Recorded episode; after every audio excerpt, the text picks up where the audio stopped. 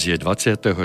januára 2018 a na vašom slobodnom vysielači sa začína už 99.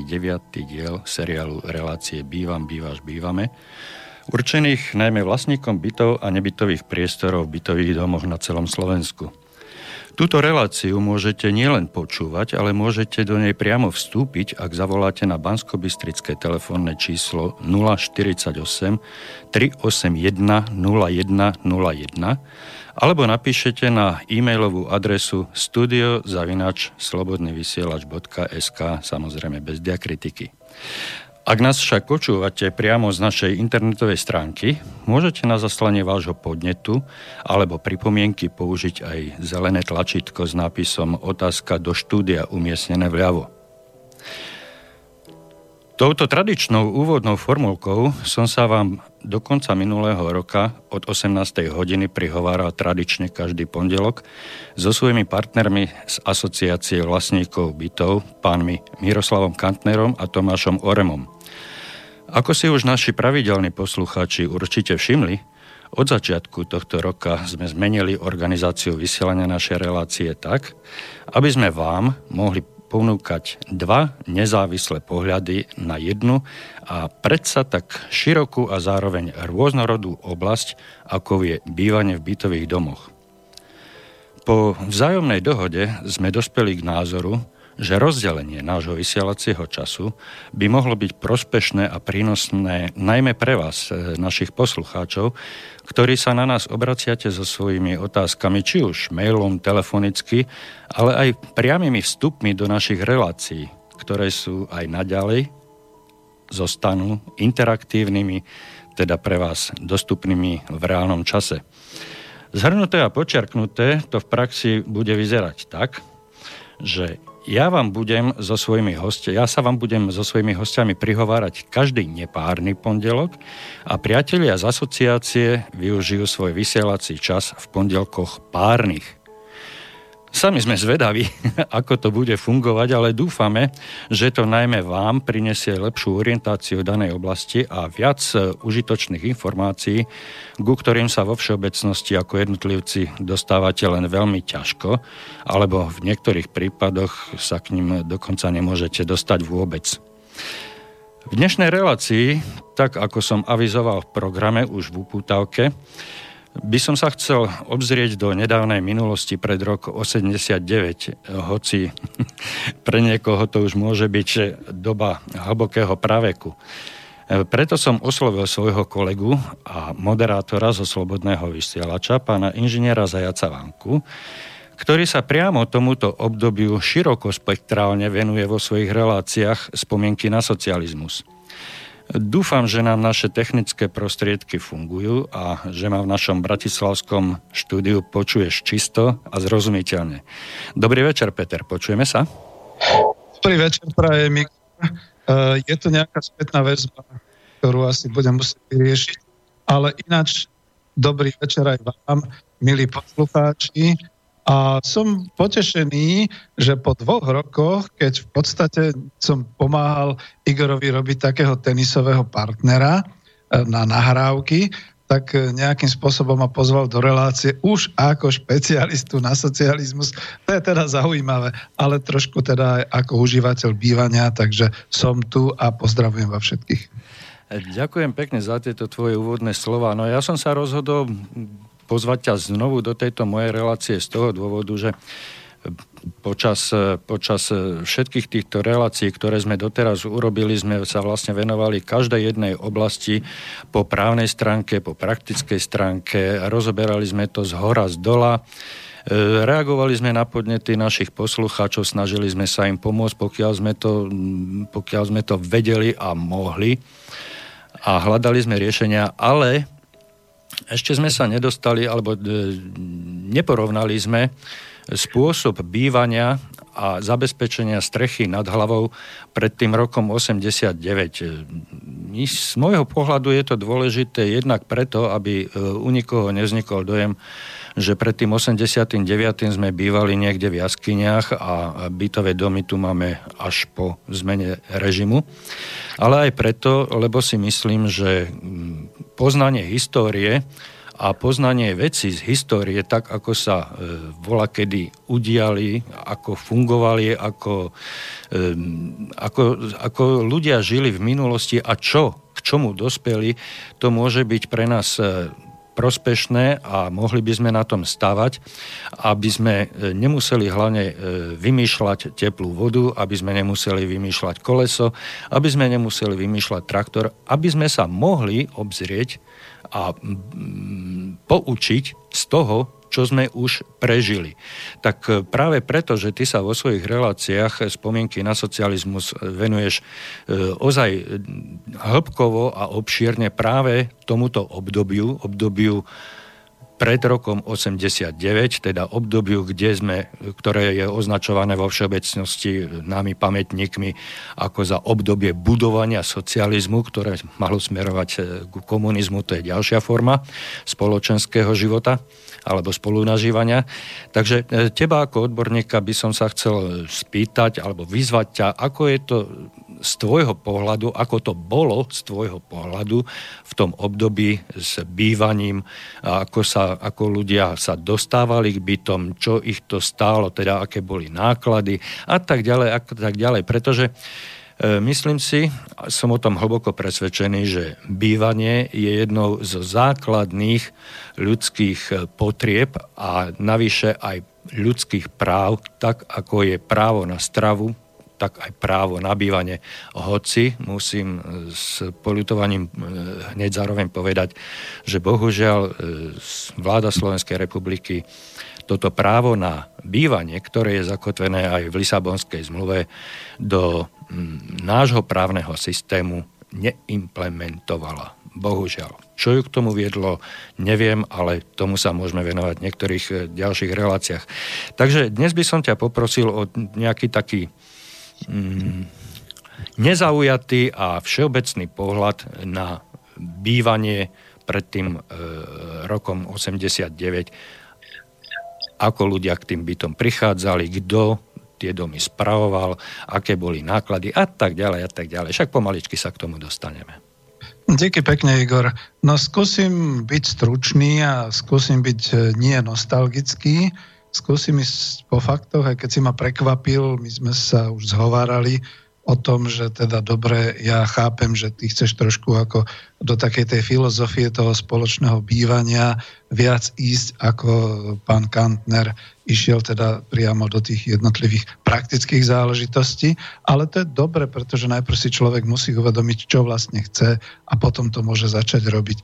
Takže bez ideológie, bez všetkého. Samozrejme, samozrejme. Samozrejme, že žil som, respektíve nejak ten rozum som nadobúdal po roku 70, 74, keď už som teda začal byť mládencom.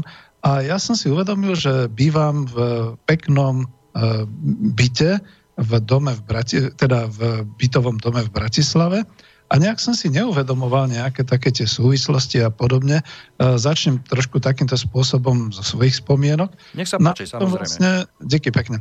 A potom vlastne som zistil, už až keď som mal pred svadbou a teda už keď e, som zakladal rodinu, že ono to nie je žiadna sranda získať byt a bývanie.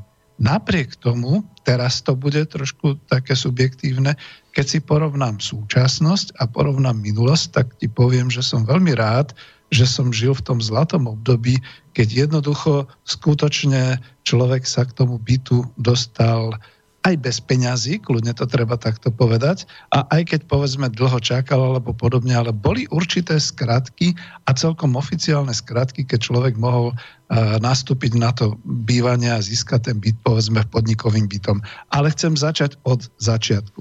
Čiže podľa faktov. E, trošku si ma prekvapil, e, nestihol som toľko toho preskúmať, ja si tú reláciu spomienky na socializmus niekedy Nie, chystám. Času máme, času máme dosť, nikam sa nemusíme ponáhľať, takže tá relácia môže pre, pre, prejsť a preklenúť aj do ďalšej relácie, kľudne. O, no tak zase, aby to ľudia aj bavilo, aby to nebolo zase také, že si povedia, no zajac v ďalšej relácii, socializmus v ďalšej relácii. Na moje vysostné to, želanie, na moju vysostnú prozbu, ospravedlňujem sa týmto poslucháčom. Nie, to, to je samozrejme, je to obývanie.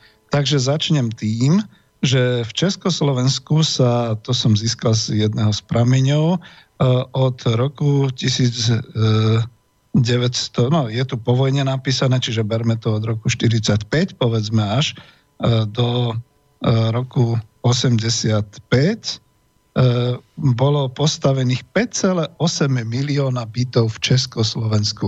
Československo malo 15 miliónov obyvateľov a nových 5,8 milióna bytu, no neviem, či si to vieme vôbec predstaviť.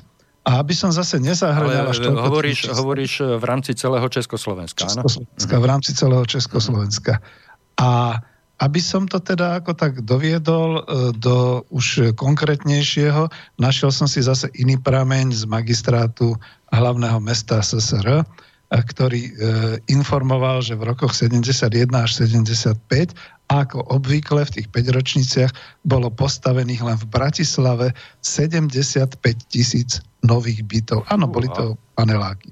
A 75 tisíc bytov, to si povedzme, že každých ďalších 5 rokov pribudli ďalšie byty.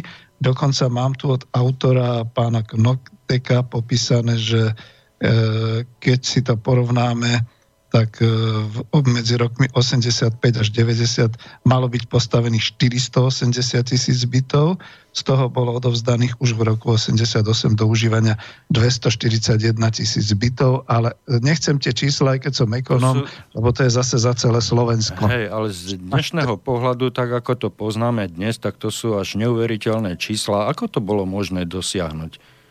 No veď to práve, že E, e, veľmi skrátko to poviem. Dnes sa všetci snažia o biznis, o zisky, aj v prípade výstavby, v prípade developerských projektov a, a výstavby domov a podobne. A kryštalizujú sa tu všelijaké také tie domy a povedzme aj obchodné centra, biznis centra a podobne. Vtedy sa v podstate e, skutočne e, snažila vláda a snažila sa spoločnosť stavať byty pre vlastných občanov. A to znamenalo obrovský nárast počtu bytov, aj tak to nestíhalo. My si to musíme povedať tak, ako mm. to je.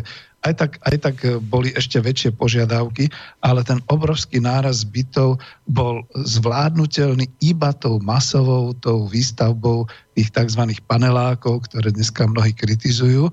Ale treba povedať, že E, vlastne v tých rokoch, e, dokonca od 50. rokov, 60. rokoch, všade po svete a vo všetkých metropolách rástli tie paneláky. To bola predsa moderná e, technológia výstavby bytov v bytových domoch a to rástlo aj v Paríži, aj v Londýne, aj v nemeckých mestách, aj v Rakúsku, aj všelikde. Len každý samozrejme mal ten iný spôsob ako tej výstavby a toho prevedenia, ale aby som zas až tak dlho nehovoril, tá masovosť, to obrovské nasadenie na výstavbu bytov, to bola v podstate požiadavka spoločnosti s tým, že chceli mať e, riešenú bytovú problematiku e, možno do, ťažko povedať, či do 90. rokov alebo dokedy, ale e, jednoducho prioritou bola bytová výstavba. Či sa to niekomu dnes páči, alebo nie. No a treba hlavne povedať ešte jednu vec, Igor, Samozrejme, že keďže to bolo za čias socializmu, to bývanie a tie bytové domy a byty boli celospoločenské, to znamená štátne, potom v podstate čas z nich e, disponovali a investovali do toho podniky, čiže boli to podnikové byty, ale takisto boli e, celospoločenské, čiže štátne a časť tejto bytovej výstavby bola družstevná, to znamená kolektívna, to boli tie známe stavebné bytové družstva. To už sa do toho neráta individuálna bytová výstavba, ktorá bola väčšinou v rodinných domčekoch, vilách, v tých štokovcoch a podobné veci. Rozumiem. Čiže stavte rozumiem. si tu masív... No, prepáč, Takže, asi mu to hovorím. E, mhm. No, na, to, na to som sa chcel práve spýtať, že či to, e, túto celú hromadnú výstavbu, e, masovú, doslova masovú výstavbu zabezpečoval len štát, alebo aj nejaké iné organizácie sa na tom podielali, ale prakticky si mi zodpovedal, že zapájali sa do tej tejto výstavby aj podniky, ktoré boli v podstate štátne a boli, bolo to aj pod kuratelov alebo um, v rukách bytových družstiev, ktoré sa zakladali a um, v podstate, keďže podľa mojich poznatkov tieto bytové družstva si brali na výstavbu pôžičky od štátu, pretože e, tie bytové družstva vznikali určitými nie zanedbateľnými, ale malými vkladmi do družstva, kde si na základe týchto vkladov tie bytové družstva museli brať od štátu pôžičky, tak vlastne e, celá, e, celá tá výstavba e, bola riadená pod gestiou štátu. Štát vlastne dohliadal na to, kam poukázal tieto prostriedky. Ale môžeme to, môžeme to rozdeliť na tri základné kategórie. Štátne, podnikové a družstevné. Hej. A, a, tieto... a ty chceš venovať viac štátnym, no, som. Ako, to je jedno, ktorú kategóriu si zvolíme, hej, ale aby sme si zobrali jeden príklad, jeden konkrét, no, konkrétne jednu, jednu oblasť hej, a, a skúsili si na tomto porovnať teda, alebo, alebo poukázať na to, že ako m, tí ľudia k tým bytom pristupovali. Na začiatku si povedal, že to dostali bezplatne, spomenul si tam úplne na začiatku nejaký poradovník. Čiže k týmto veciam by som sa chcel, alebo teda keby si tieto veci mohol objasniť, že prečo bezplatne a aké poradovníky, pretože dnes nejaké poradovníky tu neexistujú. Viem, že existujú vo Viedni napríklad poradovníky na bývanie. A budú určite aj poradovníky na nájomné byty v obciach a mestách, mm-hmm. lebo veď vláda sa momentálne snaží znova presadiť projekciu byt, nájomných bytových domov a nájomných bytov. Takže ale to necháme, to nechceme teraz hovoriť samozrejme. Ale pochopil som tvoju filozofiu, že ťa zaujíma hlavne teda ten vzťah, ako to bolo so mnou ako s užívateľom bytu, teda nemyslím konkrétne na seba, aj keď aj na seba, voči e, nejakému tomu nájomcovi, respektíve kto bol vlastníkom bytu a aké boli tieto vzťahy. Tak, tak? E, a, áno, áno. Len by, som chcel, len by som chcel upresniť moju moju požiadavku, moju prozbu, hm? že nehovoríme o nadobudnutí e, bytu, ale e, tak z takého všeobecného pohľadu získania strechy nad hlavou. Ako, ako ľudia vtedy v tom období e, pred tým 89. získavali strechu nad hlavou. A aj si tam spomenul to, tú individuálnu výstavbu rodinných domov, tak to je prakticky každého osobná vec, buď si našetril, alebo si zobral požitku, postavil si domček, hej, či už na dedine, alebo v prímeskej oblasti niekde, hej, na okraji mesta, ale v tých veľkých bytových domoch, ktoré dneska máme obrovské sídliska, ako je Petržalka, ako je Sásova Banskej Bystrici, ako, ako máme v Žiline, v Košiciach, týchto veľkých mestách, ale aj v menších mestečkách máme bytovky a tieto bytovky predsa neboli e, financované z e, peňazí jedného jediného človeka. Tam väčšinou pravdepodobne podľa všetkého mm, investoval do toho štát a teda e, ako, ako jednotlivci, ako zase tí jednoduchí občania získavali tú strechu nad hlavou. Nie, že nadobúdali majetok nejaký, alebo byt nadobúdali. Ako, Nie, nenadobúdali, to hneď ťa opravím. To... Samozrejme, že uh, to boli že Akou formou to prechádzalo? Uh-huh. No, to boli nájomcovia. A neviem teraz, ako, vieš, vo mne sa teraz bije to, že by som tak osvetovo rád niektoré veci povedal. Na druhej strane... Kľudne, kľudne, vys... máš, máš voľné pole pôsobnosti, takže povedz nie, to tak, nie, ako to cítiš. Uh, začnem skôr tými osobnými spomienkami, aj keď to bude povedzme deformované z nejakého hľadiska systémového uh, vysvetľovania alebo podobne. Treba si ovšem uvedomiť jednu vec, že samozrejme že investičná bytová výstavba bola zo štátneho rozpočtu. To znamená, to bolo zo štátneho rozpočtu, bolo to štátne a to potom znamenalo, že všetky tieto spoločenské, celospoločenské prostriedky vložené do bytovej výstavby slúžili vlastne občanom, obyvateľom Československa, ergo teda Slovenska, ergo napríklad nejako Bratislavčanovi alebo nám ako Bratislavčanov Bratislave. A teraz dôležité je vedieť, kto bol zodpovedný, kto bol teda taký ten nositeľ držby toho celospoločenského vlastníctva. To vlastne boli, uh, neviem, musím to potom nájsť ešte v tej vyhláške, ale boli to v podstate miestne uh, ústredné správy pre rozvoj miestneho hospodárstva, to som čiahol až niekde do roku 64 uh-huh. Mhm. a odtiaľ teda vykonávali E, tú, tú, tú, to vlastníctvo, ale zle to znie, vykonávali vlastne tú držbu e, celého bytového fondu aj bytových domov. Obhospodarovanie. Teda, hej, obhospodarovanie správne. Uh-huh. Vykonávali podniky bytového hospodárstva. Uh-huh. A pokiaľ viem, tie boli okresné alebo obvodné, Neviem, či boli krajské, lebo tuším, sme mali len tri kraje, ale určite viem, že boli okresné a obvodné, aj sa to tak písalo s krátkou OPBH. Čiže to boli štátne podniky, ktoré Jak si to hovoril, obhospodarovali? Áno, áno. Zabezpečovali správu, starali sa o ten štátny hm? majetok. Hej? Im bol zverený do opatery hm? a oni boli vlastne vykonávateľmi tej správy. Hej. Ale, majetok, ste... ale ako majetok taký, to bol štátny, pretože to bolo no, zo štátneho rozpočtu. Celospoločenský. Tak, tak, tak. Dnes sa to veľmi ťažko, vieš, ako to je naozaj, že ušlo len nejakých tých 28 pomaly 30 rokov a je to akoby z inej planéty, no ako to žiaľ Bohu. Tak no preto som aj povedal v tých svojich úvodných slovách, že niekomu sa to zdá už ako doba hlbokého praveku, pretože na mnoho vecí ľudia zabudli alebo pozabudli a, a ťažko sa k ním vraca. Vraciame. Tak. Hej.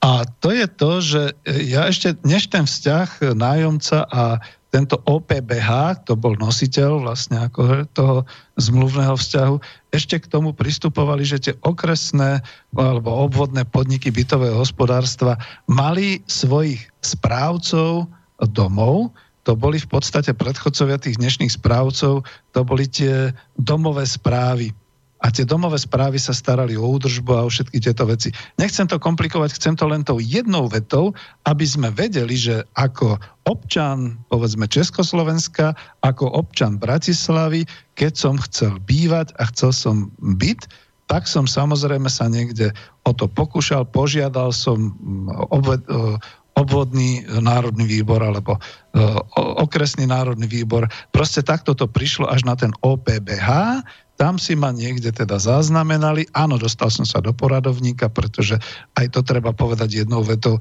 To bol obrovský tlak e, generácií, vtedy jednak bola e, dosť silná rodinná politika na to, aby teda boli svadby a boli deti a na druhej strane všetci mladí chceli bývať samostatne.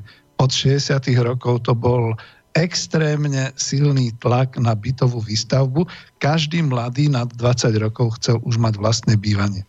No to, to vtedy to nebolo.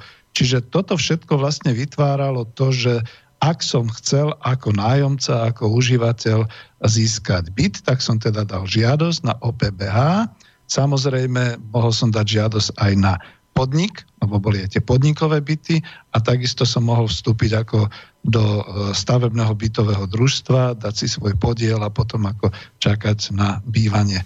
E, treba povedať jasne, aby to všetci nebrali, no jasne, zase idú, idú ideologicky. E, ten tlak, to obrovské množstvo ľudí, ktorí chceli samostatne bývať, vytváralo aj ten tlak na výstavbu a na to, že sa skutočne čakalo. No čakalo sa za to, že sa neplatilo. No, Áno. treba to tak povedať. V druhej, v druhej kategórii, ale nie v druhej ako poradí alebo dôležitosti, sme spomínali podnikové byty.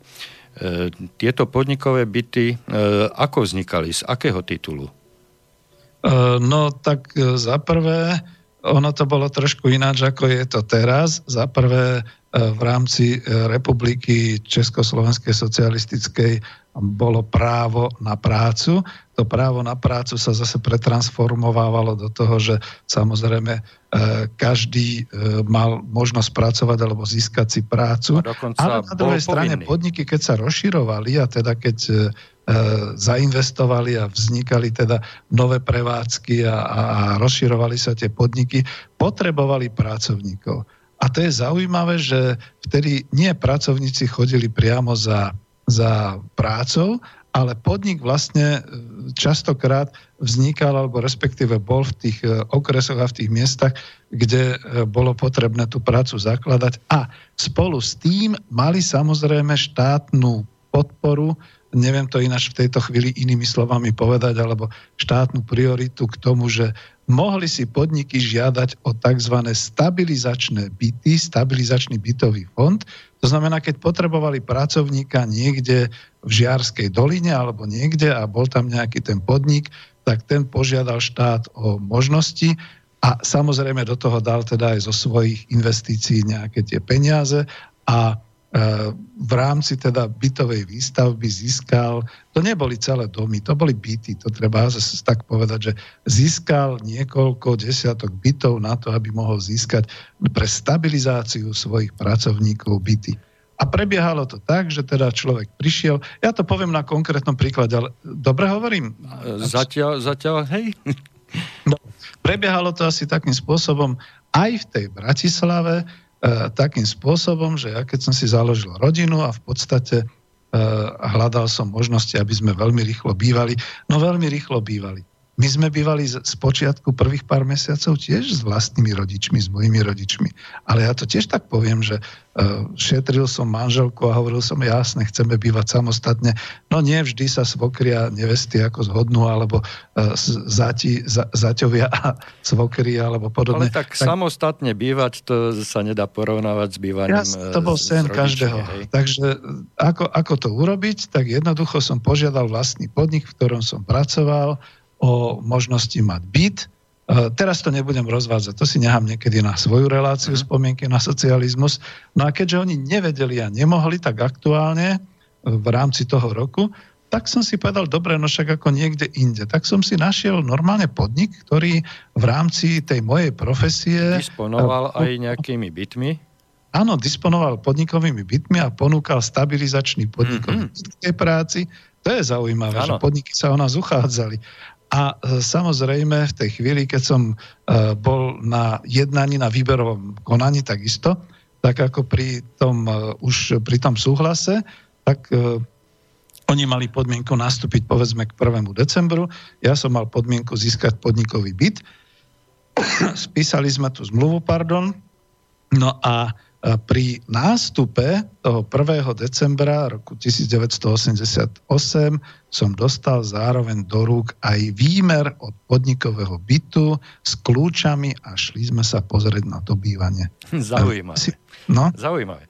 E, máme za sebou pol hodinku a ja by som e, ti dal trošička e, času na vydýchnutie, ale ešte sa opýtam e, ani nie tak teba, ako našich poslucháčov. E, viete si predstaviť, že by mm, Jaguar alebo Land Rover, ktorý teraz buduje fabriku pri Nitre, staval popri fabrike aj nejaké byty, aby si zastabilizoval svojich budúcich zamestnancov? Aby im ponúkol nejaké byty na bývanie, aby ponúkol mladým, šikovným a, a, a vitálnym ľuďom okrem práce aj nejaké to bývanie, aby nemuseli cestovať 20, 40, 80 kilometrov niekedy, aby tam chodili na týždňovky a na nejakej spoločnej ubytovni bývali 12 na jednej izbe. E, viete si to dneska, vážení poslucháči, predstaviť? Že by štát zaviazal taký takú firmu, ako je Jaguar, že postav si najprv, teda najprv, popri výstavbe firmy, fabriky, si postav aj byty, nejaké domy, kde si tých svojich budúcich zamestnancov ubytuješ. Dnes je to nepredstaviteľné. Ale pred tým 89. rokom takto uvažoval štát. Igor, môžem do toho skočiť? Jasne. E, bude zaujímavé, keď sa ti na telefón, e, hovorili sme vôbec telefón, tuším áno, keď sa ti ano. na telefón prihlási povedzme Volkswagen alebo Kia a povie, no my máme 30 stabilizačných bytov, poďte do nás. Koľko, máte, koľko, máte, koľko máte zamestnancov, sa opýtam. Máte 40 zamestnancov a ponúkate 30 bytov? Vynikajúce. No ale tak nebuďme až taký. E, nech sa páči, hovor kľudne ďalej. Nie, dáme si pesničku, ty si oddychni. Takže po pesničke sa stretneme.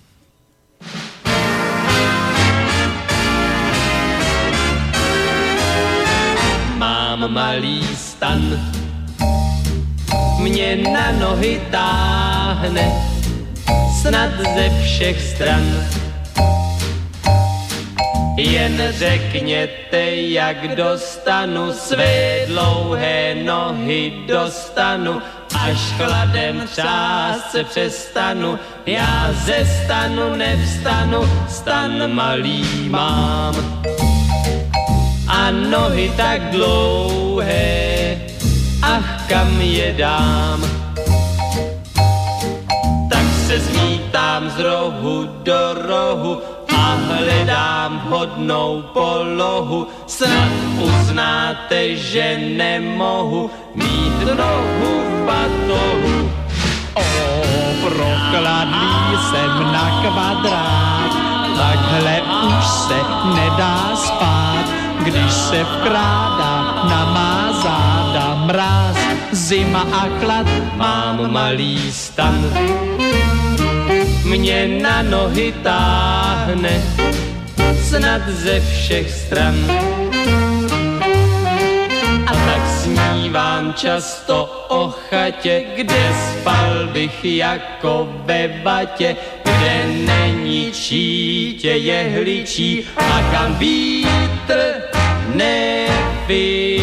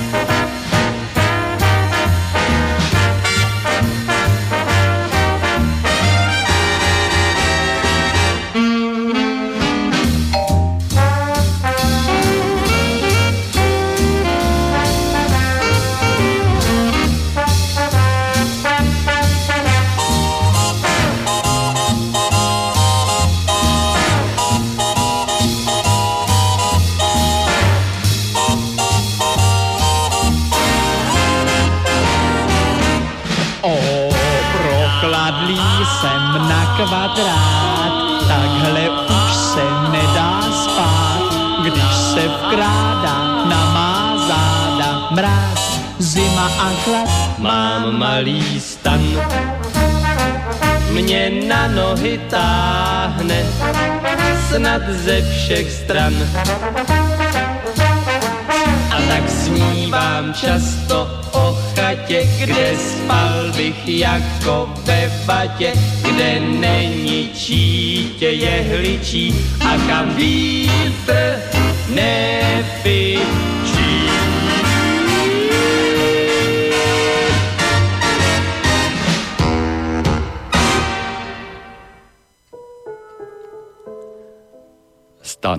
Fantastický vynález.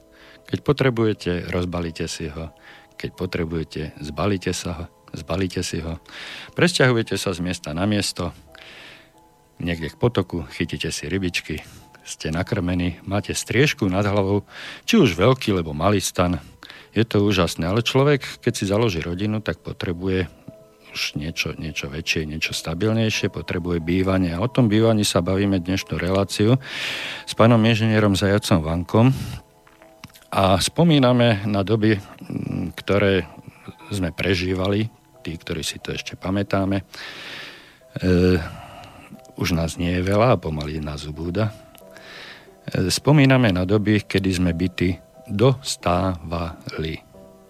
Lebo za byty, v ktorých sme bývali, teda za tú strechu nad hlavou, sme nemuseli zaplatiť žiadne horibilné sumy, tie nám boli pridelené a platili sme len za tovary a služby, ktoré boli s tým bývaním spojené. Teda dnes, v dnešnom ponímaní by sme hovorili, že sme platili za teplo, za vodu, za televíznu anténu a niektoré veci a platili sme e, nejaké, nejaké takzvané nájomné. Ale povedzme si, e, čo to nájomné vlastne bolo, ako sa určovalo, ale skôr ako, ako prejdeme k týmto mm, výpočtom, ale len ozaj obrazným výpočtom, chcel by som sa ešte pristaviť pri tej mm, fabrike, ktorá dneska stavia okolo Nitry, alebo priniesla investície a buduje firmu a dáva ľuďom prácu. Dáva aj ubytovanie. Znova sa opýtam našich poslucháčov, ktorí mali počas pesničky možnosť porozmýšľať o tejto mojej otázke.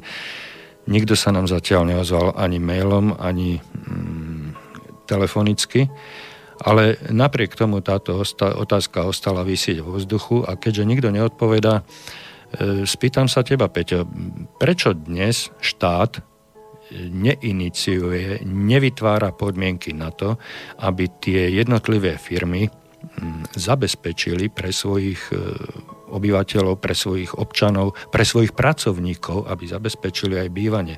Predsa taký človek, ktorý sa trmáca hodinu, hodinu a pol nejakým dopravným prostriedkom do firmy, odpracuje tam 8 hodín a znova sa hodinu, hodinu a pol vracia do svojho bydliska, je to dosť únavné.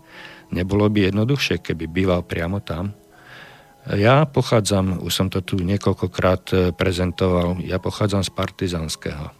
To boli bývalé Baťovany. A ako už sam názov napoveda, tú fabriku, ktorá tam stojí dodnes, v dezolátnom stave bohužiaľ, začal a vybudoval Baťa.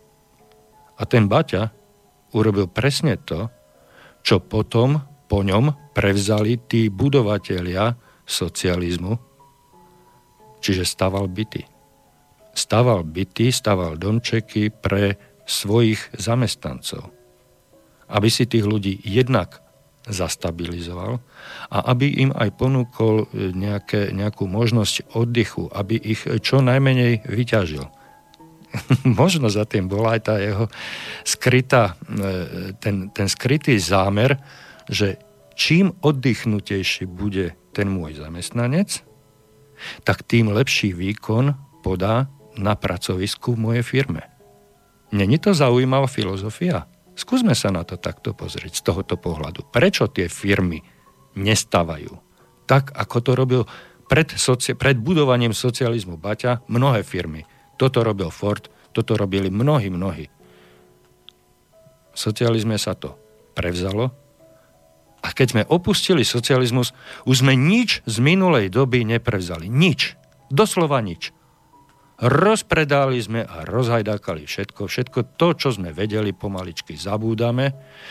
Nebudujeme si svojich nástupcov. Žiadne, žiadne firmy, žiadne remesla sa neučia na školách.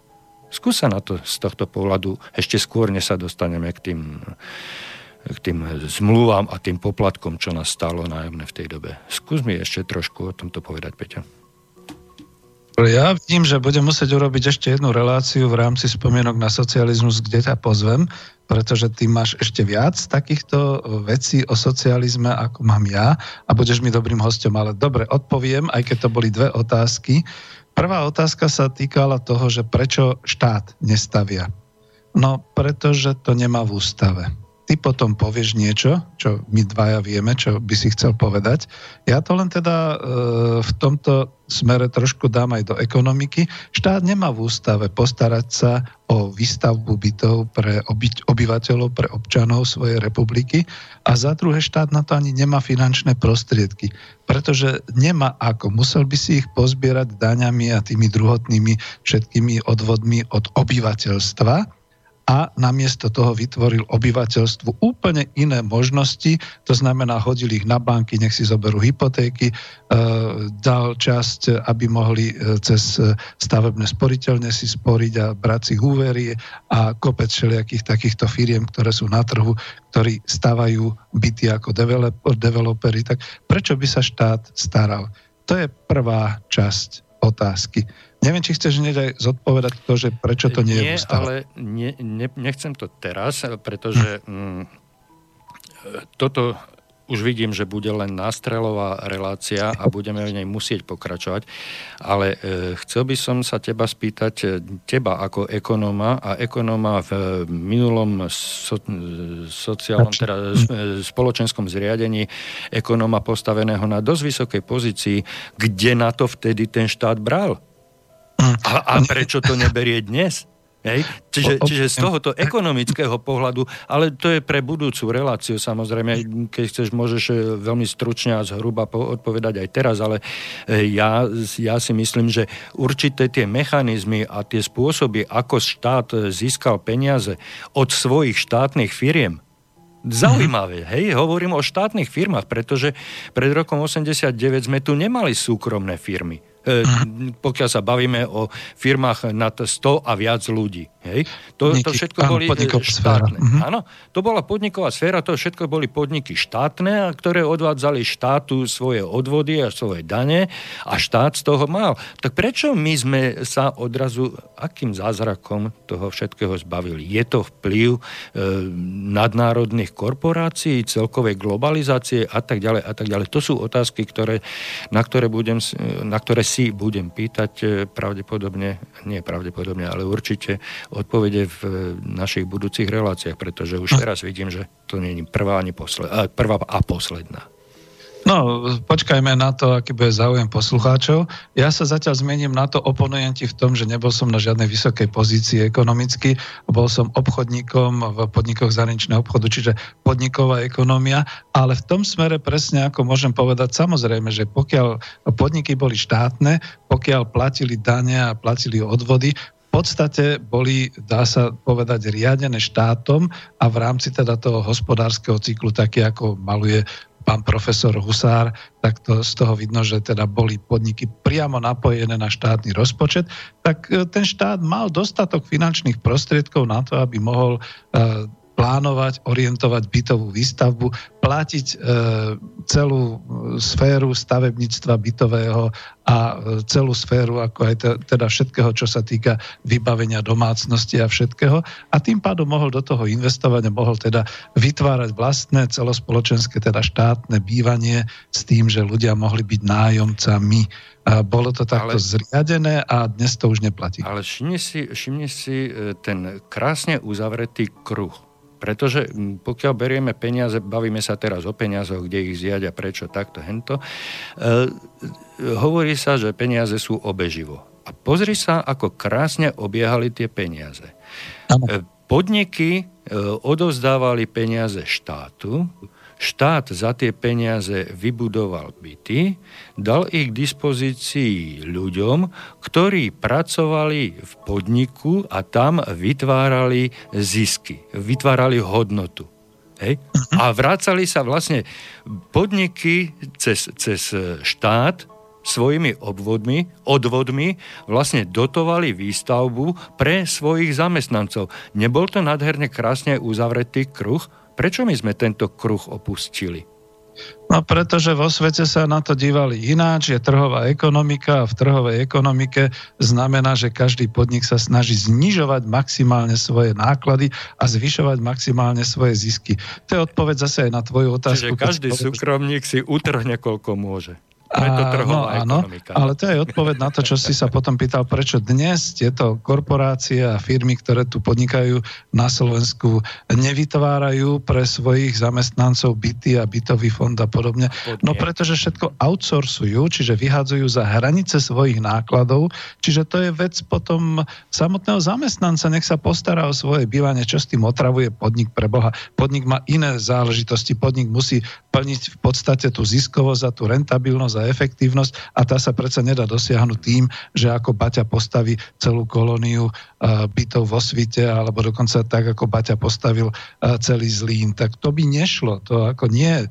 Dnes v korporátnom systéme takéto niečo neexistuje, takže zabudnime na to, že na Slovensku by povedzme zahraničné korporácie stávali byty pre Slovákov.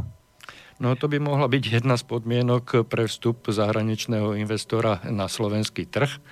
Hej? E, no ale to by sme museli mať e, inak zmýšľajúcich, inak zmýšľajúcich e, našich vládnych predstaviteľov. To sme škali, to sa mohlo kľudne hej. dať do podmienok no, ale do vráťme Európskej únie. Vráťme sa mm-hmm. do toho obdobia pred 89. a povedzme si teda niečo o tých nákladoch. Teda mm-hmm. z, tých, z toho, čo sme povedali, už je zrejme, že tie byty boli pridelované, že buď ich pridelovala obec svojim občanom na v rámci nejakého poradovníka, alebo to pridelovali e, bytové, e, podniky, ako štátne uh-huh. podniky, čiže tie podnikové byty, hej, a, mm, alebo tam bola tá hromadná výstavba, nie individuálna, že domček, domček v dedinke, ale tá, tá hromadná výstavba e, spôsobom zakladania bytových družstiev, kde, sa, kde si jednotliví občania e, nasporili alebo poskladali sa jednotlivými vkladmi do nejakej sumy a na základe toho počiatočného banku, toho počiatočného balíka e, mohli započať s výstavbou samozrejme mhm. dotovaný zo štátnych e, financií. Hej, môžem, keď, hej, keď sa môžem, vrátim sa trošku ešte stále k tomu štátnemu bývaniu ano. a k tomu, že ty si ma totiž to chytil v tom, že ja som likvidoval archív po otcovi, to som ti spomínal, poslal ano. som ti aj nejaké uh, skeny uh, z tých jeho dokumentov a podobne. A som síce hovoril, že nemenovať, ale tak keď poviem otec, tak všetci budú vedieť, že uh, zrejme ako sa volal ale takto to poviem, aby mali ľudia aj poslucháči predstavu. E, mám tu pred sebou nájomnú zmluvu uzavretú medzi nájomcom, mojim otcom a medzi obvodným bytovým obvodným podnikom bytového hospodárstva Bratislava 1. Mm-hmm. Môžem? Áno, áno. No a z toho potom sa dozvedia ľudia aj teda tie náklady a všetky takéto veci. Zaujímavé, že túto nájomnú zmluvu, keď bola uzatváraná, tak to nebolo na nejaký poradovník, ale musím toto teda povedať, že otec už v tom byte býval, potom poviem, ako, že, e, ako sa to stalo, ale e, vždy, keď sa menila nejaká taká štruktúra tých e, štátnych podnikov, to, to, to znamená, že vznikol ten obvodný podnik Brati, bytového hospodárstva Bratislava 1, tak mal povinnosť uzavrieť s nájomníkmi nájomnú zmluvu. v podstate zmluvný vzťah, dneska to tiež tak existuje, ale čo bolo na tom zaujímavé? Tento byt, teda táto nájomná zmluva, uzatvorená medzi nájomcom a medzi e, štátom, e, definovaným cez obvodný podnik bytového hospodárstva Bratislava, bol uzatváraný od nejakej účinnosti, povedzme to je napísané od 1. februára 1961, na dobu neurčitú a pre zrušenie nájomného pomeru z obidvoch strán platia zákonné ustanovenia. Čiže to nebolo nejaké, že tak, ty, ty si hovoril totiž o tom pridelovaní a mnohí ľudia okamžite sa v nich to červené sukno vytvára, že jasné, pridelili a zobrali, to bola tá totalita. Nie, to bol zmluvný vzťah. Môžem pokračovať? Áno, áno. Dobre. No, čiže už vieme, že to bola normálna zmluva, prenájom sa uzatvára s nejakou účinnosťou na dobu neurčitú, nájomný pomer sa ujednáva za podmienok ročného neto nájomného na prenajatý objekt 1220 korún československých v roku 61. 1220 korún československých a poviem, že je to za 90 metrov štvorcových.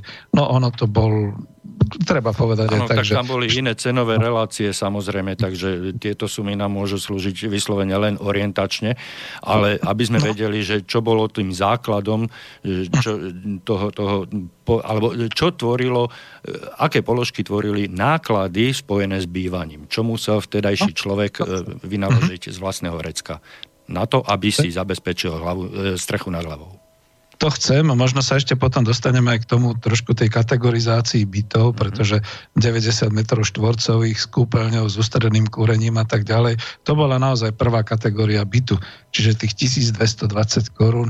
A tak teraz v tejto chvíli budem tak trošku taký demagog, hej? Lebo ľudia to tiež tak demagogicky posudzujú, že vtedy boli nízke platy a vtedy bolo to a vtedy bolo ono. Tak teraz poviem, že to bolo nízke nájomné, lebo 1220 korún československých, eh, keď to prepočítame na eurá, keby sme povedali, že sme sa e, členili nejakým spôsobom. Ježiš, no to, to si ani neprepočítavajte. Nie, keby, sme to, keby sme to prepočítali alebo porovnali, mm, teda dali do pomeru e, s vtedajším zárobkom, že koľko percent to, to tvorilo z mesačnej mzdy. Hej. No, že to bolo okolo, na to som sa pripravoval, keď to teraz nemám cez finančne, ale bolo to v podstate okolo nejakých 20-25% z celkového príjmu. A, príjmu hej. Mm-hmm. Ale počkaj, lebo to bol, pozor, toto hovoríme o ročnom, o ročné nájomné. Mm-hmm. A, a, a ročná mzda bola zase niekde inde, takže to, ani, tak, to sa nedá porovnať. Poďme na mesačné. Dobre? No, nech sa páči. Počkaj, ešte sú tu takto, že základné ročné nájomné je 1220 korún. Vedľajšie poplatky uh, tu bolo, že záloha podľa skutočne vynaložených nákladov za predchádzajúci rok. Vidíš, už vtedy sa to teda spočítavalo ekonomicky a teda účtovne. Bola 1979 na vykurovaciu plochu 90 metrov štvorcových a záloha na spotrebu vody v predpise 250 korún. A plus ešte tam bolo domovnícky poplatok ustálený podľa vyhlášky. Ešte toto je dôležité pre poslucháčov, aby vedeli. Boli cenové výmery a boli vyhlášky. Čiže domovnícky poplatok ustálený podľa vyhlášky celoročne bol 74,60. A teraz akože toto spolu. Keď sa to spočítalo, bolo to 3524 korún československých, lebo sa tam teda platila tá záloha podľa skutočne vynaložených nákladov, vysvetlíme si, čo to potom je, plus teda to ročné zúčtovanie, plus teda ako ten domovnícky poplatok. A ešte ti tu je taká sranda napísané, plus 48 korún za kľúče. No tak nebolo to úplne zadarmo, dneska by povedal človek. Veď sa platili kľúče, 48 korún. Nádherné. Ďalej? Alebo? Uh, myslím, že môžeme. Myslím, že môžeme ďalej. Hej, nájomník sa zavezuje splácať alikvotnú časť mesačného nájomného vo výške KČS 299. Teraz budem demagog. A vážení priatelia, ako, nech si to prepočítavam akokoľvek, je to menej ako 10 eur. Čo by sme dneska dali dobre, za 10 Dobre, ale tak to bolo v 64. Demagog, kedy si, eh, kedy si spomínal ten rok, že aj tie cenové relácie boli niekde inde. Hej. Eh, preto som sa snažil to porovnať s príjmom vtedajším, alebo teda eh, porovnať to s mm, vtedajším príjmom, mhm. aby sme si to mohli percentuálne porovnať s dnešnými podmienkami. Pretože dneska, pokiaľ mm, by sme to chceli len ozaj, ozaj veľmi nahrubo e, spočítať, tak e, dnes e, z mesačného príjmu dá bežný človek, bežný zamestnanec 40, 50, 60, 70% len za strechu nad hlavou. Neviem. neviem. a to ešte dávam pozor tie to, že si kúpil ten dom, tak ho splátkuje častokrát buď v stavebnom sporení, čo je lepší Áno. prípad, alebo v hypotéke, Áno. čo je horší prípad. Mm. No. E, prepač, dám tu jednu perličku, že keď sa dcera tešila, že už konečne býva v, v byte, v bytovom dome, zobrala si na to hypotéku, tak ako bol jeden taký hnusný skeptik, asi ja, ktorý potom povedal, mm, mm dcera moja, s tebou tam býva tvoja banka, Tatra banka. Presne tak, presne tak. Mm-hmm. Uh, takže uh, približne, uh, aké, aké náklady na bývanie boli vtedy, v tej dobe, na to, aby mal človek strechu nad hlavou. Uh-huh. Mám tu, e, som ti to aj posielal. Ešte, ešte, ešte, ešte taká maličká vsúka, ešte taká maličká vsúka, vzhľadom na to, čo si povedal, že e, to nájomné bolo, tá nájomná zmluva bola uzavretá na dobu neurčitú, čiže e, ten nájomca, skrátka, uh-huh tá, tá, tá firma, ten, ten podnik, ten meský podnik ťa nemohol bezdôvodne vyhodiť. Musel by si nejakým závažným spôsobom porušiť nájomnú zmluvu, hej, aby ťa mohol, aby mohol tú zmluvu na dobu neurčitú vypovedať. Ale pokiaľ ty si sa držal e, vopred známych a stanovených podmienok, tak e, si mohol v tom byte skutočne bývať do nekonečna hej, a, a nemohol ťa e, nikto od ťa vyhodiť. Čiže mal si zabezpečenú istotu strechy nad hlavou. Áno. A vidíš, trošku si mi nahral teraz v tom, že z ústavy nevyplýva povinnosť zabezpečiť bývanie občanovi alebo obyvateľovi. Neviem, či to, ako to bolo v tej socialistickej ústave, to som sa chcel opýtať právnika, dneska som s jedným mal mať reláciu, takže e, ešte sa ho opýtam, ale teraz si to uvedomujem, že takto tým, že to bolo na dobu neurčitú, boli tam potom ešte podmienky povinnosti nájomcu, povinnosti teda ako e, odovzdávateľa a tak ďalej, všetky tieto veci. E, ako náhle došlo k nejakému zrušeniu nájomnej zmluvy alebo k niečomu podobnému, spomínam si, toto už sú z moje subjektívne spomienky, že nikto nemohol zostať na ulici bez strechy nad hlavou. To znamená, že e, minimálne obecné úrady, alebo čo to boli obecné národné výbory, obvodné národné výbory no. a tak ďalej, okresné, museli zabezpečiť tomu e, nájomcovi náhradné bývanie. Tam si spomínal, tam si spomínal že bola tam aj nejaká kategorizácia bytov a e, v tvojom prípade si hovoril o byte prvej kategórie, no tak keď nájomník nebol schopný a, a ochotný plniť tie nájomné podmienky v no. byte prvej kategórie, no tak e, bol odtiaľ e, doslova násilne vysídlený, ale bol presídlený do bytu tretej kategórie. Hej? Uh-huh. Že, že, ale, ale tá strecha nad hlavou mu zostala. Tu nikto neostal bezdomovcom, alebo nemal ostať bezdomovcom. Áno, prvý bezdomovci sa objavili až v roku 91. No, uh-huh. no takže o tom toto je. A, a takto to treba vnímať celé. Tak keď si mi nahral, predsa len nechcem nejako hlboko, ale aspoň to ti prečítam z tej zbierky zákonov zo 64. o rozdelení bytov do kategórií. Môžem? Štyri Áno, kategórie. samozrejme. Môže to byť pre mnohých inšpirujúce a e, možno na oprášenie tých poznatkov a vedomostí je to aj užitočné. Nie možno, ale určite. Pre určenie úhrady za užívanie sa byty rozdeľujú do štyroch kategórií. Prvá kategória, rímska jednička, byty s ústredným ďalkovým vykurovaním a s úplným alebo čiastočným základným príslušenstvom. Pod úplným a základným príslušenstvom sa rozumie kúpeľňa, prípadne kúpeľňový alebo sprchovací kút, sprachovací záchod. Základné príslušenstvo bytu prvej a druhej kategórie za základné sa považuje E, jeho súčasť, ak je priamo v byte, pod uzavretím alebo mimo bytu, avšak v rovnakom podlaží a užíva sa výhradne len uh, užívateľom bytu. Uh, ja to musím teda takto povedať. Nezabúdajme, že dnes naozaj každý si uh, berie ten byt, že to je jeho palác, to je jeho hrad, to je jeho dom a tak ďalej. Ale musíme to vychádzať elasticky z toho, že do roku po roku 45 vôbec boli veľké problémy. Do roku 48 sa to spametávalo cez, e, povedzme, naozaj výstavbu, ale boli to naozaj tie pen, e, jak sa tomu hovorilo, e, nájomné byty, ale teda činžáky na činžu. A ano, veľa, ano. veľa bytov bolo, tie, tie nové, čo sa stávali, tie paneláky, boli väčšinou prvá kategória. Tie druhé kategórie to boli byty bez ústredného ďalkového vykurovania, Tretia kategória boli byty bez ústredného ďalkového vykurovania a s čiastočným základným príslušenstvom v byte pod uzavretím, čiže aj takto boli byty s nejakými spojenými kúpeľňami a záchodmi. A až štvrtá kategória boli byty bez ústredného ďalkového vykurovania a bez základného príslušenstva, hmm. čiže bez záchodu, bez e, kúpeľňového kútu, kúta, alebo s týmito e, kútmi niekde ako vonku na, na chodbe. Mm.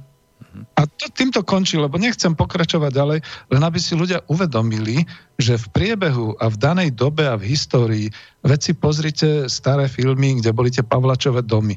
Tie samozrejme nemali kúpeľňu ani umývadlo a záchod vnútri v byte. To bolo všetko vonku na tom poschodí. To bola tá druhá, tretia, štvrtá kategória a tak ďalej. Čiže bavme sa o tom, že ak sa teda stávali potom tieto paneláky a ak sa do nich stiahovali stá tisíce ľudí v rámci Československa, to boli byty prvej kategórie. A za to, aby tam mohli bývať, aby, aby mali tú strechu nad hlavou, nemuseli jednorázovo vysoliť ani korunu uh-huh.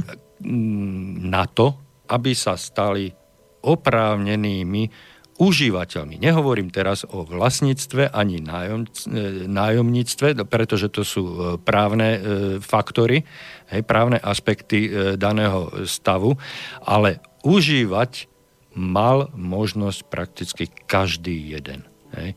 Nikto nemal, nebol bez strechy nad hlavou. Áno, hej.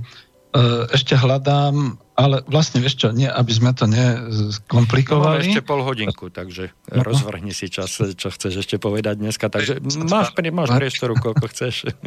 Nie, nie, uzatvárať. Ty si chcel ešte trošku v rámci tej svojej filozofie aj na záver ešte nejak to porovnať a povedať. Čiže uh, ja ti vyťahujem vlastne tie archívy. Uh, existovali popri tej nájomnej zmluve evidenčné listy, A to bol teraz e, platový výmer a evidenčný list. Mm-hmm. Evidenčný list platby obyvateľstva to bolo zasedané na daný byt daného nájomcu, užívateľa, s tým, že tam bolo definované ako inkasné stredisko, teda ten uh, okre, uh, obvodný podnik bytového hospodárstva. A bolo tam vlastne vypísané, že mesačný predpis poplatkov. No, na toto by sme sa mohli pozrieť. Ale pozrieme sa na to zase až po pesničke, ak dovolíš. Dobre? Dobre Takže si na to e, nájdeme chvíľočku a nadýchneme sa počas pesničky. Dobre.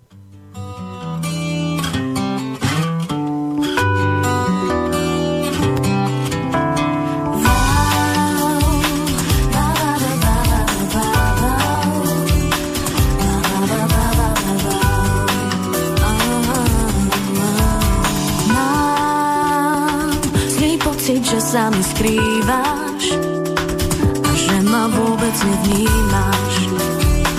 Prečo sa záhadne tváriš, vždy keď ti ruku podám? Prečo vravíš ty áno, keď ja nie?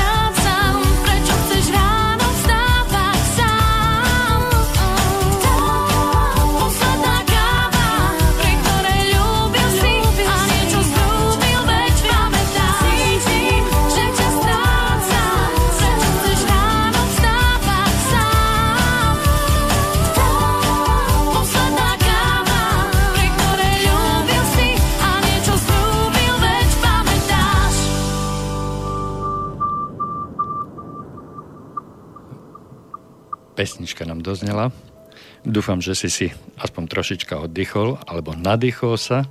A e, môžeme sa pozrieť na tie na skladbu tých nákladov, ktoré súviseli s tým zabezpečením strechy nad hlavou. Nechcem hovoriť o vlastníctve, nájomníctve, len čiste o tých, o tých jednotlivých položkách, pretože predpokladám, že sa celková mesačná platba sklada z niekoľkých položiek, takže si povieme niečo o týchto položkách, čo a za čo sme platili tú jednu mesačnú platbu.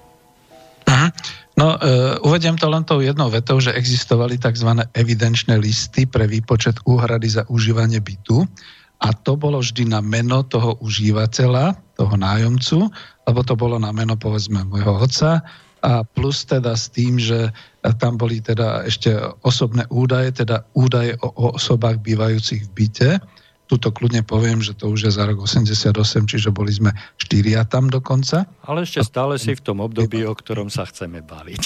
V 88. boli sme tam s manželkou, než som teda získal ja vlastný podnikový byt.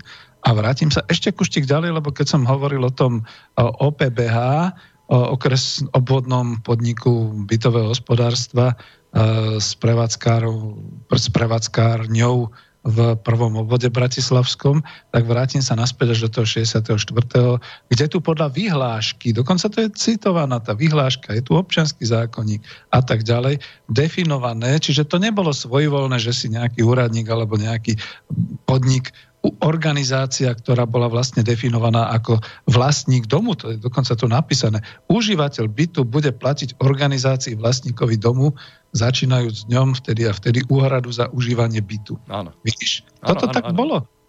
No, Chcel si niečo? Nie, nie, nie, len ti dávam zapravdu, pretože práve teraz som si, teda akurát v tomto momente som si otvoril mm, tento konkrétny list, takže čítam uh-huh. rovno s tebou, takže len potvrdzujem tie slova, ktoré hovoríš. Že to uh-huh. čítaš priamo z toho, z toho um, evidenčného listu. Sú historické dokumenty a ano. toto treba vedieť. Toto nám za 28 rokov, 29 rokov nikto nepovedal. Uh, teda úhrada za užívanie bytu a za služby spojené s užívaním bytu vo výške 344 korún mesačne. No to už je ďalší, to sa obnovovalo vždy po nejakom čase, Áno. čiže to, to bolo z 64. a v tejto sume, čo je zahrnuté.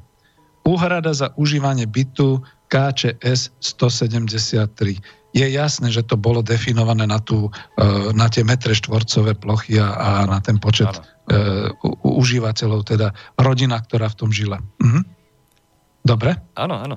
Že byť. Ďalšie úhrada za upratovanie spoločných priestorov 12 korún mesačne a za užívanie výťahu v dome 13 korún. Áno. Úhrada za ostatné služby spojené s užívaním bytu, čiže dodávka tepla, teplej vody, vodné a stočné 104 e, korún. A neviem, čo ešte, tu ešte ako to vodné stočné ešte je 42 korún. Mhm. Čiže to je vlastne rozpis tých 344, ešte tu je niečo? Nie, už to nie. No, čiže, a... čiže to bola celková mes, mesačná platba, čiže toto boli skutočné náklady, mesačné náklady na to, aby človek mal zabezpečenú strechu nad hlavou, teplo, teplú vodu a vodu. Mm, a len pre porovnanie, ja viem, že to si až nechcel, ale mám tu, a to tam potom máš niekde ako pri tom evidenčnom liste z 88 to mi tu otec rozpísal. V 88. to bolo 513 korún. Kúknime sa, jak to stúplo. Áno, ale, ale ja si myslím, že keď eh, si porovnávame tieto, tieto eh, sumy, tak eh, je tam absolútne logické tento rozdiel je logický práve z toho dôvodu, že ani tie e, vstupné ceny neboli rovnaké. Tá e, studená voda stála vola kedy e, korunu, potom neskôr stála korunu 20, korunu 50, dve koruny. Dnes platíme za vodu, teda pred zmenou sme platili 25 korún za vodu, hej, ešte stále sa hýbem v korunách. A, čiže tento cenový posun z roku 64 a 88, ktorý navzájom porovnávaš, e, v tomto vizuáli, hej, tak je, je pochopiteľný a zrozumiteľný. Nepatrný, ja to a poviem tie... ekonomicky, je nepatrný, pretože to je za 24 rokov 88 minus 64 a je to nejakých 180 korún. 190. No navyše, navyše v skutočnosti je to ozaj nepatrné zvýšenie za tak dlhé obdobie, čo svedčí mhm. vlastne o stali, stabilnom hospodárskom prostredí vo všeobecnosti, pretože ako, ako voda, tak aj teplo a teplá voda, to sú dodávky externé, ktoré sa nevyrábajú priamo v tom dome, nevyrábajú sa na náklady tých ľudí, ale je to všetko dodávané. Hej? A Aha. dodávateľia, keďže to boli štátne podniky, či teplárne, alebo alebo vodárne, hej, však do 98. či dokedy ešte neskôr, to všetko boli štátne podniky, ktoré sa mhm. až potom rozpadávali a rozpredávali a rozkrádali. Fuj. Tak e, nad týmto všetkým držal ochrannú ruku štát a reguloval to štát podľa toho, aké ekonomické tie, tie globálne a celkové ukazovatele mu umožňovali. Hej? Bol a, na to vyhlášky doslova, bol áno, na to cenový áno. úrad. A, mhm. a, a tieto veci boli všetkým užívateľom známe a, a akceptované. A bolo to, mhm. bolo to prehľadné a zrozumiteľné. Dneska tieto sumy E, nikto ani neovláda. Keď si povieš, keď, keď povieš niekomu, že týchto 344 z toho 64. roku bolo nájomné, áno, to je nájomné, ale to je e, ako by som povedal, nie že hromadná suma, ale, ale súčet jednotlivých platieb, kde, kde skutočné nájomné e, tuto, v tomto konkrétnom prípade ani neexistuje. No, to, to, to, to, to, skutočné, to skutočné nájomné som totiž ja našiel v mojom evidenčnom liste, kde mi, bolo, e, kde mi boli zaratávané platby za užívanie e, vybavenia kúpeľne, teda e, biela sanita, vaňa, umývadlo, toaleta a za užívanie vybavenie kuchyne kuchynskou linkou. Hej? Ale v, v momente, za to som platil určitý mesačný poplatok, ale v momente, keď som si ten byt odkúpil v tom 97. roku, teraz som urobil obrovský skok v našej debate, hej, tak e, nájomné e, už za tieto veci, ktoré som teraz pred chvíľočkou vymenoval, už som ako vlastník neplatil, lebo to prešlo do môjho osobného vlastníctva a vlastne ja som už tá, e, tú, tú, tú, tú smiešnú položku, ktorú som ja mesačne platil ako nájomník, ako skutočné nájomné za užívanie toho vybavenia, tak už som neplatil, pretože e, aj ako vlastník som platil podľa veľkosti podlahovej plochy, to bola určená tak, ako bola v, v stave, keď som bol nájomník a za spotrebovanú vodu som zaplatil toľko isto ako nájomník z pozície vlastníka, pretože k cenovému rozdielu nedošlo a tak ďalej a tak ďalej. Čiže tu v tomto evidenčnom, e, teda v tomto, v tomto rozpise platieb, ktoré, e, na ktoré sa my dvaja teraz máme možnosť pozerať, tu ani nájomné zahrnuté nie je. To je platba do spoločného fondu, dneska by sme ju nazvali platbou e, do fondu oprav, hej, to je tých 173 plus 12 plus 13, to je úhrada za upratovanie spoločných priestorov a za užívanie výťahu v dome. Hej, tieto tri položky, to ide do fondu oprav hej, a z toho sa financuje celá oprava a rekonštrukcia a všetky, všetky udržbárske veci okolo toho domu a tvoje náklady ako e, užívateľa toho bytu, neviem, či ste tam teraz mi ušlo, že či ste tam už boli písaní ako štyria alebo len dvaja tvoji rodičia, hej, boli vo výške sumárne e, 146 korun, ak to dobre počítam. Hej? Ježikor, na, na tú prvú úvodnú reláciu, alebo teda na túto reláciu, už by sme to komplikovali, keby sme šli do e, podrobností, ale teda ja poviem, som sa nechal, 60, ja som sa nechal uniesť. Rok 64 dvaja, plus teda ja ako dieťa, a tam potom ešte bolo v tých výhľaškách aj všelijaké zľavy. Normálne ti boli zľavy za to, že dve deti, tri deti a tak ďalej. Ale dokonca, a, dokonca aj pokuty. No? Ale dokonca aj pokuty. Pretože pokiaľ si mal v tom období nejaký e, e, viacmetrážny byt, než bola norma stanovená, tak si mal aj poplatok za nadmer. Čiže to bola tzv. pokuta, áno? Áno, hej. Tak samozrejme. Uh, ja sa chcem dotknúť teraz ešte jedného, lebo vidím, že však už sa nám to chýli pomaly k záveru.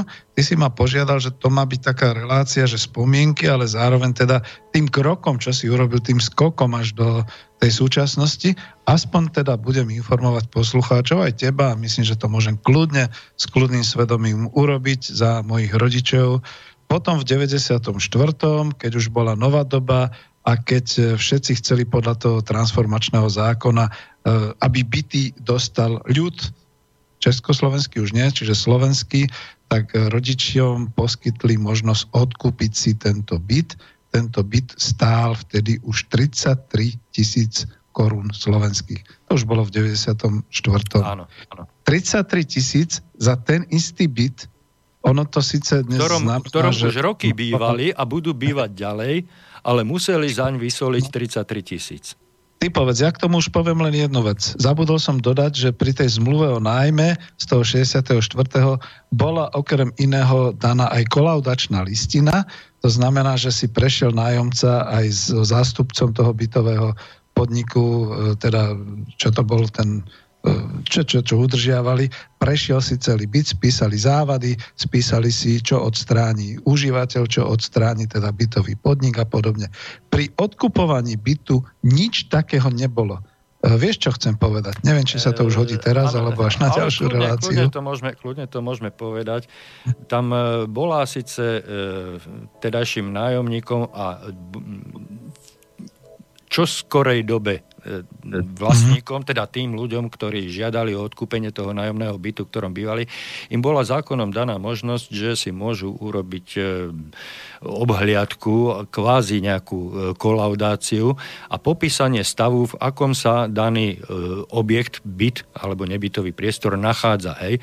Ale málo ľudí túto možnosť využili a podpísali zmluvu, v ktorej bolo uvedené, že stav toho bytu poznajú, je im známe, e, čo to obnáša, kde je čo poškodené, čo kde chýba a v takomto stave to kupujú za dohodnutú cenu. Hej. A to mhm. vlastne nahradzalo celé, celé to kolaudačné e, konanie a riešenie e, bez akejkoľvek zápisnice. A pokiaľ tento nájomník takúto zmluvu o zmene vlastníctva, o prevode vlastníctva podpísal, tak už e, sa nemohol stiažovať nikde, respektíve akurát tak na lampárni za to, že e, o čo si neskôr objavil, no objavil. On nemusel objaviť, on o tom vedel, ale dajme tomu, že, že potreboval, pristúpil k výmene okien, lebo boli netesné. Ako nájomník e, tomu bolo jedno, hej, že cez tie okna fúči, ale ako vlastník odrazu chcel začať četriť aj na teple a tak ďalej, chcel si zatepliť okna a mnohokrát by sa aj možno bol dovolal e, nejaké refundácie nákladov na výmenu okien, keby to bolo zapísané v nejakom preberacom protokole, v nejakej kolaudačnej zápisnici, že teda e, žiadal som predávajúceho, aby tento stav e, uviedol do užívania schopného stavu, tento, tento súčasný, dajme tomu, havarijný stav, ktorý sme objavili pri tej obliadke a tak ďalej. Takže to sú, to sú veci, ktoré... Mm... A to ťa ešte doplním, mm-hmm. môžem? Áno, jasné. Dobre, to ťa doplním, lebo to sme si povedali, že skúsime uzavrieť tú reláciu, možno aj takýmto porovnaním. To je presne ono. Som obchodník, čiže poviem v tom, od toho 93. roku a potom roky, roky, keď to všet, všetci dávali podľa tej, toho transformačného zákonu, prevod vlastníctva bytov a tak ďalej, to bola masová hystéria. E, není ešte 10, ale ja to poviem kľudne. Davová psychóza. To... Doslova davová psychóza.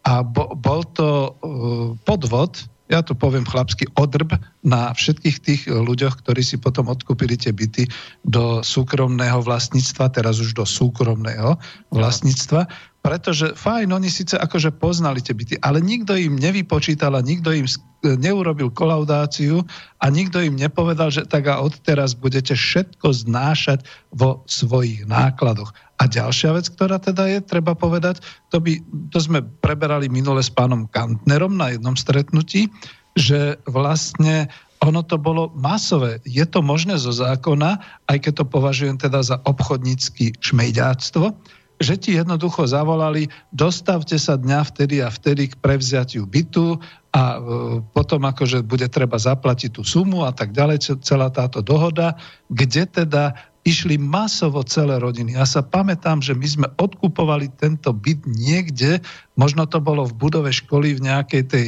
zasadačke alebo kde, kde tam bolo jak pri voľbách nejakí tí ľudia, chodili sme tam s celými rodinami, mama, otec podpisovali, ja nie, neviem prečo, asi som nebol vlastník a tak ďalej, podpisovali a za nami boli susedia, pred nami boli susedia. Všetci to takto robili, to bola len tá formálne čistá zmluva bez kolaudácií, bez všetkých takýchto vecí, lebo nikto sa nás nepýtal. Kto odmietol, bola to psychóza, že no dobre, keď odmietate dnes, možno zajtra si niekto ten váš byt odkúpi niekto iný a vás vysťahujú. No, to, tu, tu by som ešte pre objektivitu chcel povedať, že bol si tou organizáciou, ktorá ti predávala ten byt, ktorá, sa, ktorá bola vtedy v postavení vlastníka, uh-huh. že oni ti to ponúkli len na základe tvojej žiadosti, ktorú si im adresoval, že máš záujem o odkúpenie. Hej?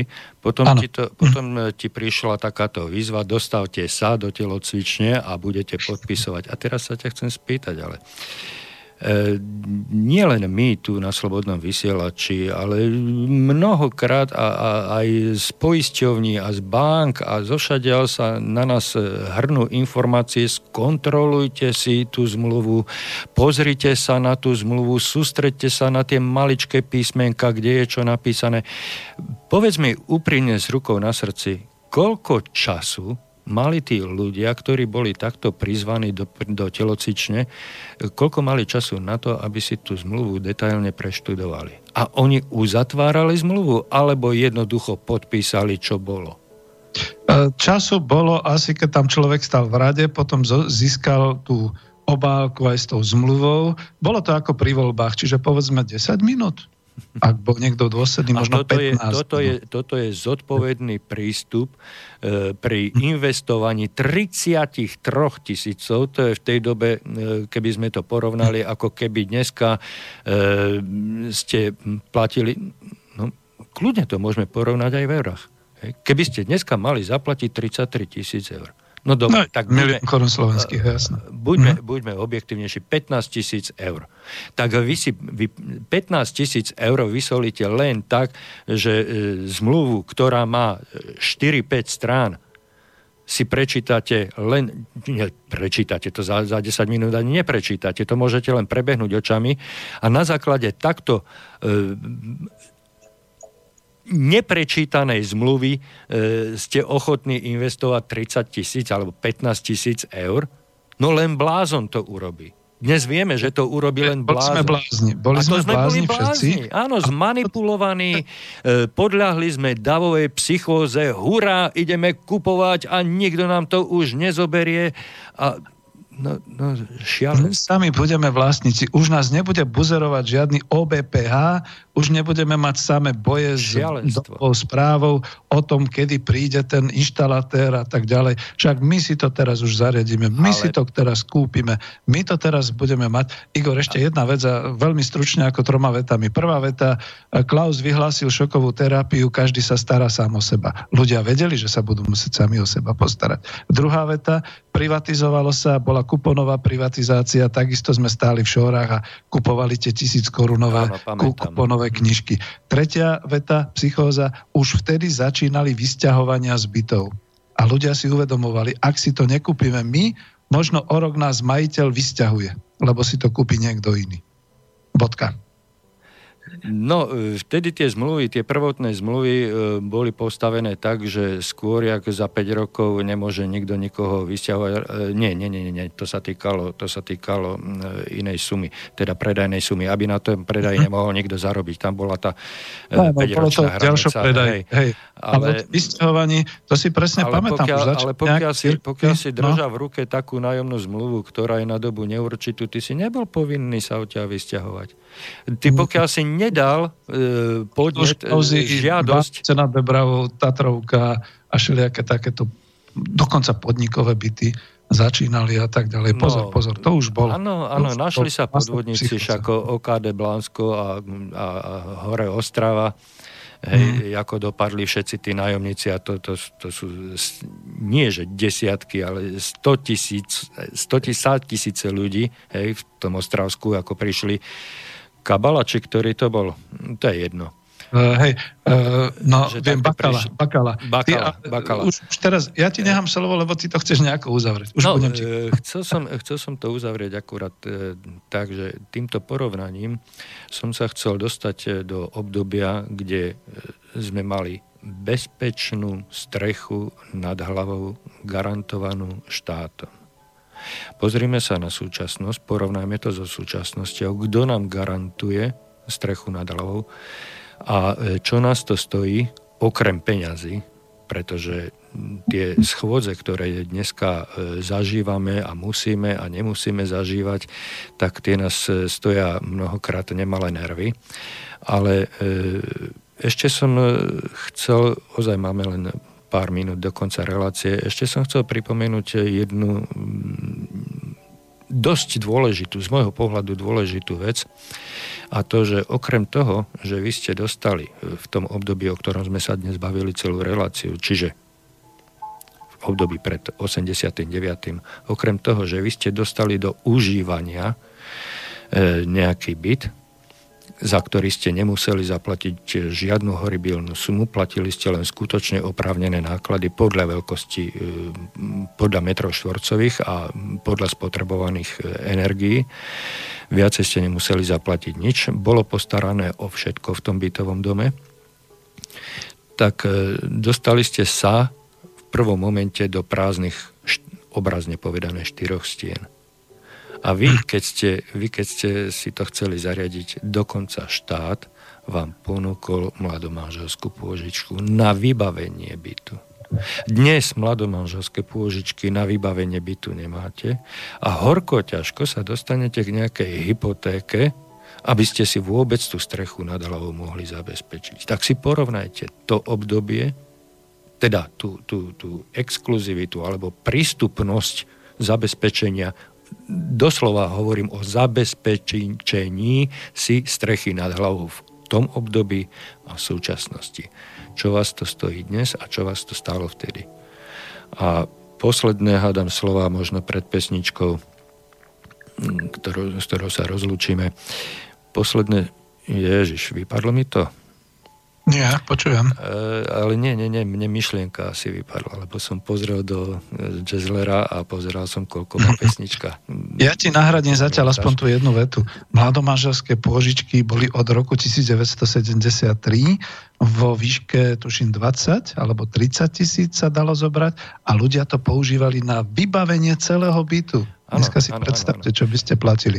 Celý byt sa dal vybaviť. No a, a to som chcel povedať. a že, na to, že na to, aby ste vy ostali bývať aj naďalej v byte, v ktorom ste bývali už 5, 10, 15 rokov predtým, aby ste ostali bývať aj naďalej, ste museli vyťahnuť zo svojich úspor nemalé finančné prostriedky. Práve tá, to je tá jednorazová suma, ktorú ste zaplatili za odkúpenie a bývali ste ďalej. A v banke vám neostalo nič. Bo, ba, práve, že mnoho, mnoho prípadov je, že ešte aj na toto si mnohí ľudia zobrali pôžičky, pretože nemali úspory. Hej. Minuli na dovolenku, minuli na, ja neviem, na auto, hej. ale na, na odkúpenie toho bytu si požičali. Hej. Že odrazu niekto s doporučením a s, s požehnaním štátu od vás vyťahol peniaze, ktoré, ktoré sa vlastne umrtvili v tom byte, kde ste sa predtým nachádzali a ktorom sa budete nachádzať dnes. Okrem ďalších vecí, ktoré s tým súvisia, že máte potom nervy, máte zodpovednosť za spoločné priestory a tak ďalej a tak ďalej. K týmto veciam sa budeme vyjadrovať v nasledujúcich reláciách. Peter, ja sa ti chcem veľmi pekne poďakovať za dnešnú reláciu, za tento historický exkurs do minulosti nie tak dávnej, ale pre niekoho skutočne už historická doba. A, a rozlučiť sa s poslucháčmi s pozvánkou na počúvanie ďalšej relácie a možno sa už aj v budúcej relácii budete môcť zapojiť e, do našej debaty svojimi pripomienkami na telefóne, prípadne mailom čo ste síce mali možnosť aj dnes, ale možno tá téma bola tak, tak koncipovaná, že asi ste nedostali priestor. no. Ale na konci sme skoro povedali, že a tak vznikol na Slovensku vlastník bytu. Takže áno, áno. To, to bola tá genéza rýchla. Ináč ďakujem pekne aj za to, že si mi umožnil eh, vystupovať v tvojej relácii a želám poslucháčom aj ďalšie príjemné počúvanie. Tak ešte raz všetko dobré pri počúvaní ďalších relácií na Slobodnom vysielači a ako som avizoval na začiatku, tak o dva týždne znova do počutia. Ahoj. Do počutia, ahoj. Táto relácia vznikla za podpory dobrovoľných príspevkov našich poslucháčov. I ty sa k ním môžeš pridať. Viac informácií nájdeš na www.slobodnyvysielac.sk Ďakujeme.